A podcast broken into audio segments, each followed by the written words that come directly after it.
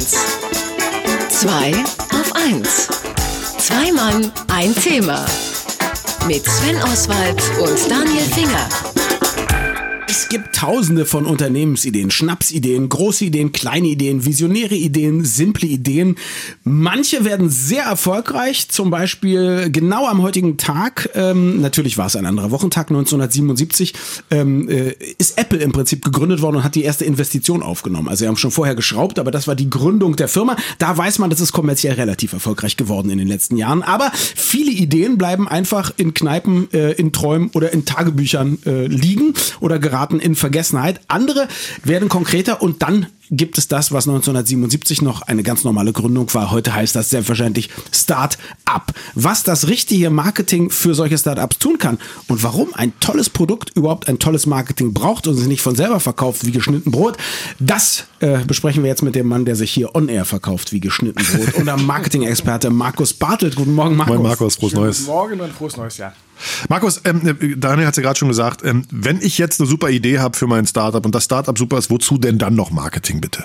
Ja, das ist eine, eine tolle Idee, ist immer eine, eine, sehr gute Voraussetzung. Aber wenn die Welt nicht weiß, dass es mich gibt oder dass es die Idee gibt oder das Produkt gibt, dann wird auch niemand zu mir kommen, um dieses Produkt haben zu wollen. Relativ simpel.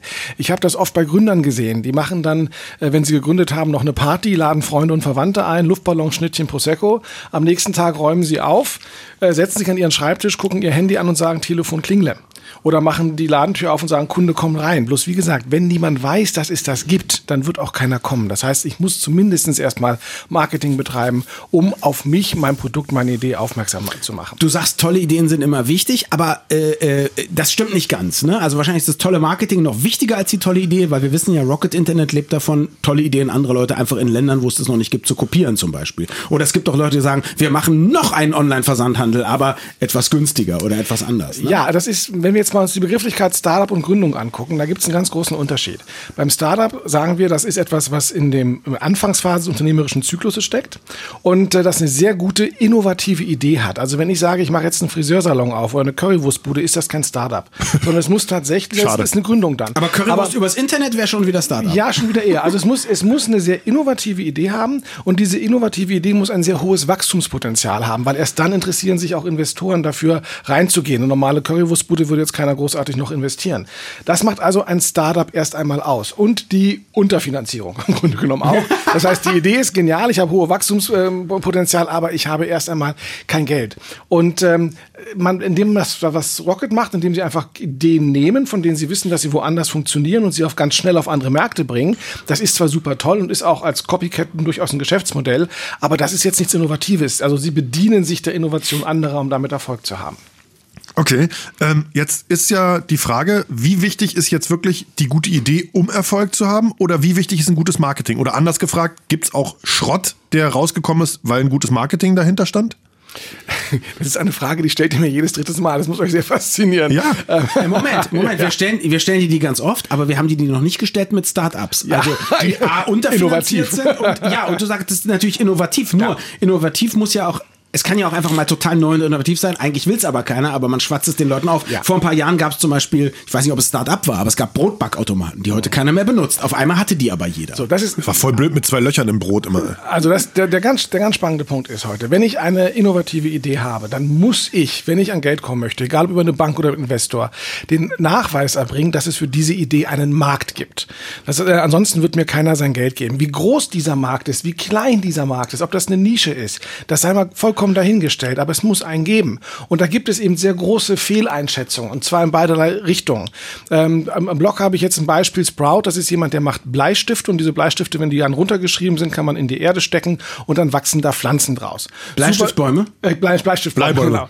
genau. Und ähm, das ist eine tolle Idee, und die haben mal gesagt, es ist ein Markt da in den ersten Monaten von 5.000 bis 10.000 Stück. Verkauft haben die 70.000 in den ersten drei Monaten, und jetzt nach zwei Jahren liegen die bei zweieinhalb Millionen, weil Firmen drauf eingestiegen sind. Die haben ihren Markt unterschätzt. Und so wie man etwas unterschätzen kann, kann man einen Markt auch überschätzen. Und bei einem überschätzten Markt greift man schnell dazu, mit ganz viel Marketing-Tamtam natürlich mehr Aufmerksamkeit zu bekommen, um das Letzte noch rauszuholen. Aber wenn die Idee dann schlecht ist oder wenn es eben ein Hype ist, der sich schnell erledigt hat, dann ist das Ding auch schnell wieder durch.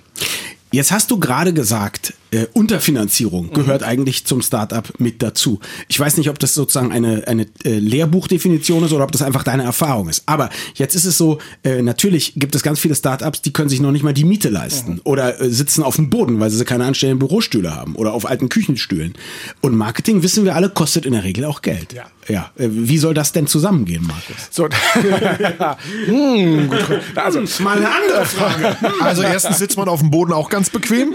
Nein, also wir, wir sehen das heute, dass äh, in ganz vielen Startup-Bereichen natürlich an die eigenen Reserven rangegangen wird, äh, beziehungsweise auch an die Familienreserven, die dann dort sind. Äh, man leiht sich also innerhalb vom Freundes- oder Verwandtenkreis das Geld, um überhaupt mal ein bisschen starten zu können. Ähm, ansonsten gibt es halt immer so dieser Ansatz, man sagt Mund-zu-Mund-Propaganda. Das ist aber auch ein trügerischer Ansatz, weil ich muss ja erstmal Leute darauf aufmerksam machen, damit die das weitererzählen können. Wenn keiner davon weiß, kann er nichts So erzählen. ist es, ne? Und, und, und Mund-zu-Mund-Propaganda ist nicht zu steuern, nicht zu kontrollieren, dauert auch sehr lange, also können wir vergessen. Andere sagen sehr, sehr häufig Social Media, aber wir haben wirklich noch kein belastbares Beispiel, dass es geschafft hat, ein Produkt, eine Dienstleistung nur über Social Media in den Markt reinzubringen.